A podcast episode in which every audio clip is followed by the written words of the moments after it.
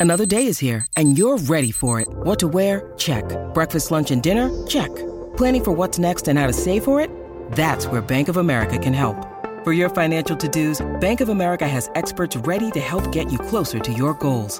Get started at one of our local financial centers or 24-7 in our mobile banking app. Find a location near you at bankofamerica.com slash talk to us. What would you like the power to do? Mobile banking requires downloading the app and is only available for select devices. Message and data rates may apply. Bank of America and a member FDIC.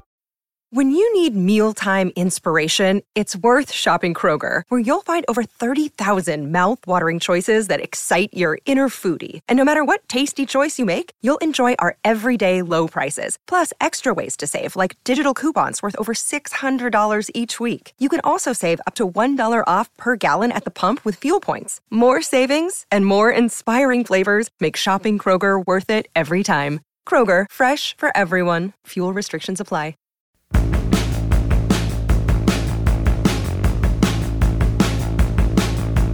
Hello, everyone. I am Matt Williamson.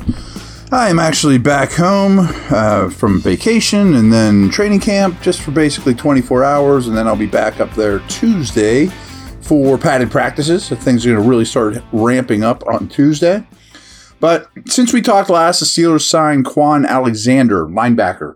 Where's number 28, which is weird. I don't know if that's going to change or not, but he was there for one practice on Sunday right before we left and did very little. I mean, he was on the field not very much, you know, so didn't get any impression and, you know, worth noting in his first time putting on a Steeler uniform.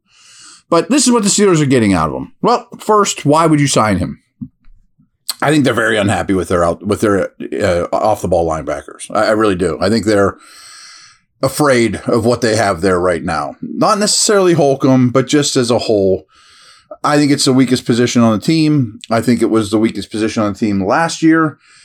I'm watching, you know, the practice before they signed Kwon. I'm sitting there watching, you know, Kwiatkoski try to track down Zach Gentry and barely could in the open field. I mean, like Zach Gentry is slow, and there's nothing, you know, showing you playmakers. So what are they getting in Alexander? Well, he's been sort of hit or miss throughout his career highly recruited, highly athletic LSU linebacker, undersized, run and hit, run and hit. I mean, that's what this guy does. And he runs well, changes direction well. He's a fluid athlete. I am really excited to see his athleticism in person. See, you know, is he clearly the most athletic linebacker they have? Holcomb moves pretty well too, but the others, you know, Robinson, I guess, would be in that conversation too, but is probably still a year away. So I think they're scared of what they have and they're kind of just throwing darts, hoping they hit, you know, with, with a couple of these guys, Alexander included. Um, not a great take on guy, does cover a lot of space. Adept in coverage, but will make some mistakes here and there. You know, he will miss some tackles here and there, but he's a pretty good hitter. Um, so I, I'm not, you know, exactly standing on the table for this guy. Like, wow, what a great addition. But I feel like I'm being a little harsh on him right now in this conversation. I don't mean to be, but he, I doubt he's the answer. You know, like I wouldn't say, oh, all the linebacker problems are solved. They won't need one ever again. You know, that's just not what I'm saying, but certainly worth the risk. Um, I think he could start next to Holcomb, or maybe that's just a situational thing. You know, Roberts more of a rundown player, Kwon more of a nickel linebacker. We'll see how that works out. Um, but the other aspect of it, which is going to lead me to the second half of the podcast, is he doesn't play special teams. You know, so you know the, the difference. That's what Kwiatkoski has for him is he's probably a core special teamer if he even makes the team right now. But Alexander has very limited special teams background, and I love the idea of going and getting, you know, what Coach Tomlin calls pedigree players, you know, guys that came out with big, you know, big names, early picks, et cetera, et cetera. And Alexander wasn't a super high pick, but a lot of those pedigree players don't have a special teams background and they're not going to get one this late in their career most of the time. So I just found this out while I was in Latrobe. Last year, the Steelers had the lowest number of snaps from their linebackers the you know the off the ball guys of any team in the league on special teams. They got the fewest special team snaps from their linebackers last year than any team in the league. You'd think that's a core spot for it. Spillane played a lot. Bush and Jack played nearly none. So, quick break here, and it's going to lead me very much into my next topic.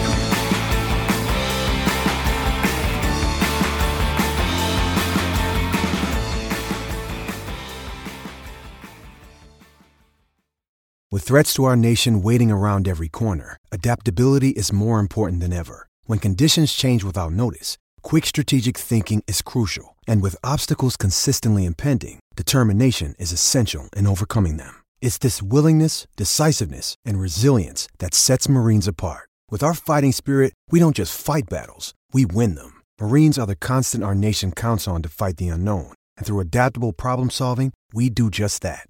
Learn more at marines.com.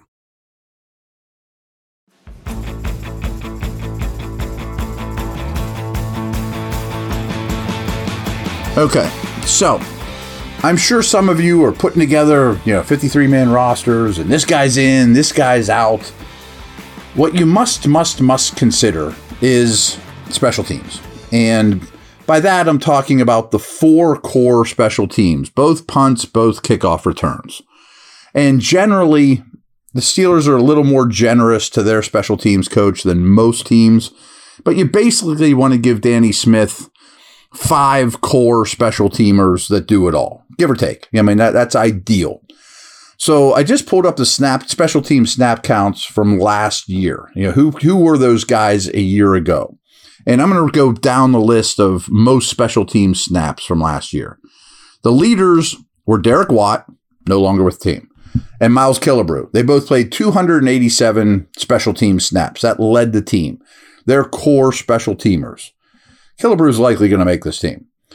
The next group played 283, just slightly fewer. Connor Heyward, Benny Snell. Benny Snell, also not with the team. Fifth and sixth on that list are Jamir Jones and Marcus Allen, also not on this team.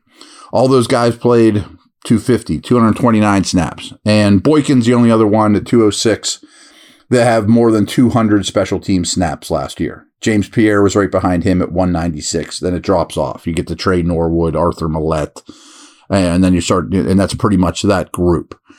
So, just real quick, I'm going to go through the roster. Well, no quarterbacks or no offensive linemen are going to be one of these core special teamers.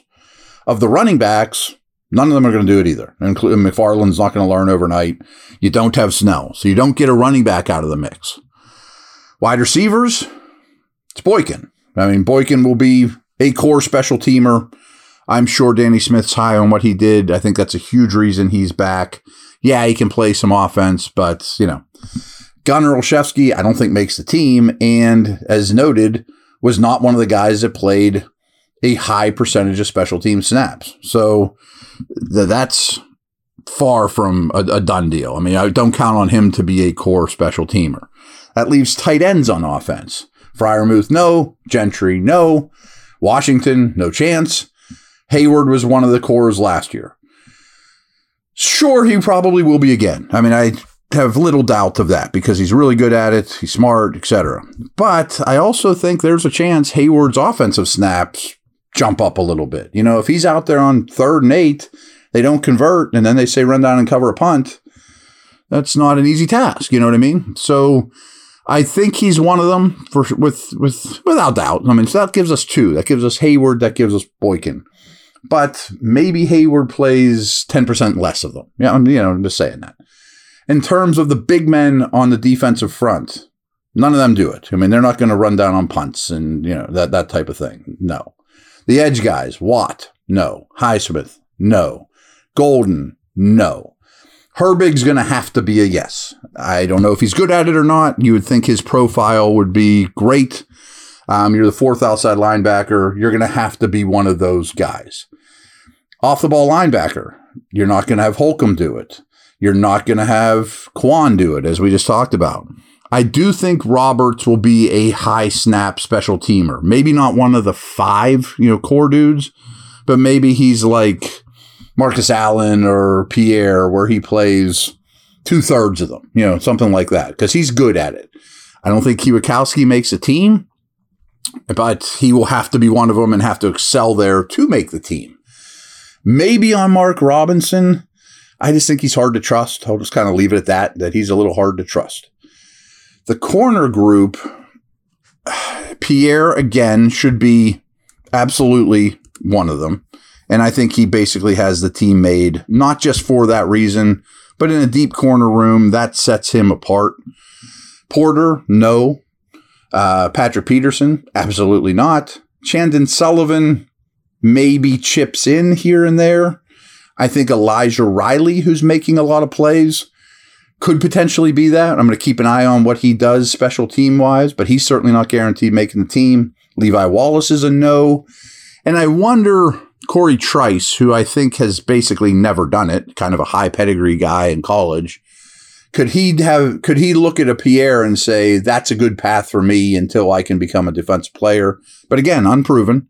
And that leaves us with safeties. You're not going to get anything out of out of Minkah, of course. Keanu Neal and Kazee are no's. You know, Neal's a former first round pick, never really did much of it. Killebrew's absolutely one. Norwood is a part timer, two thirder guy. Kenny Robinson made two interceptions in practice the last Sunday. Could he be one of these under the radar dudes to get in that conversation? Maybe. Oh, and there's one other name I missed Tanner Muse, who I don't know if he's guaranteed to make the team. I mean, especially after the Kwon Alexander signing, but I do think Muse is signed for that reason and probably will be one of them.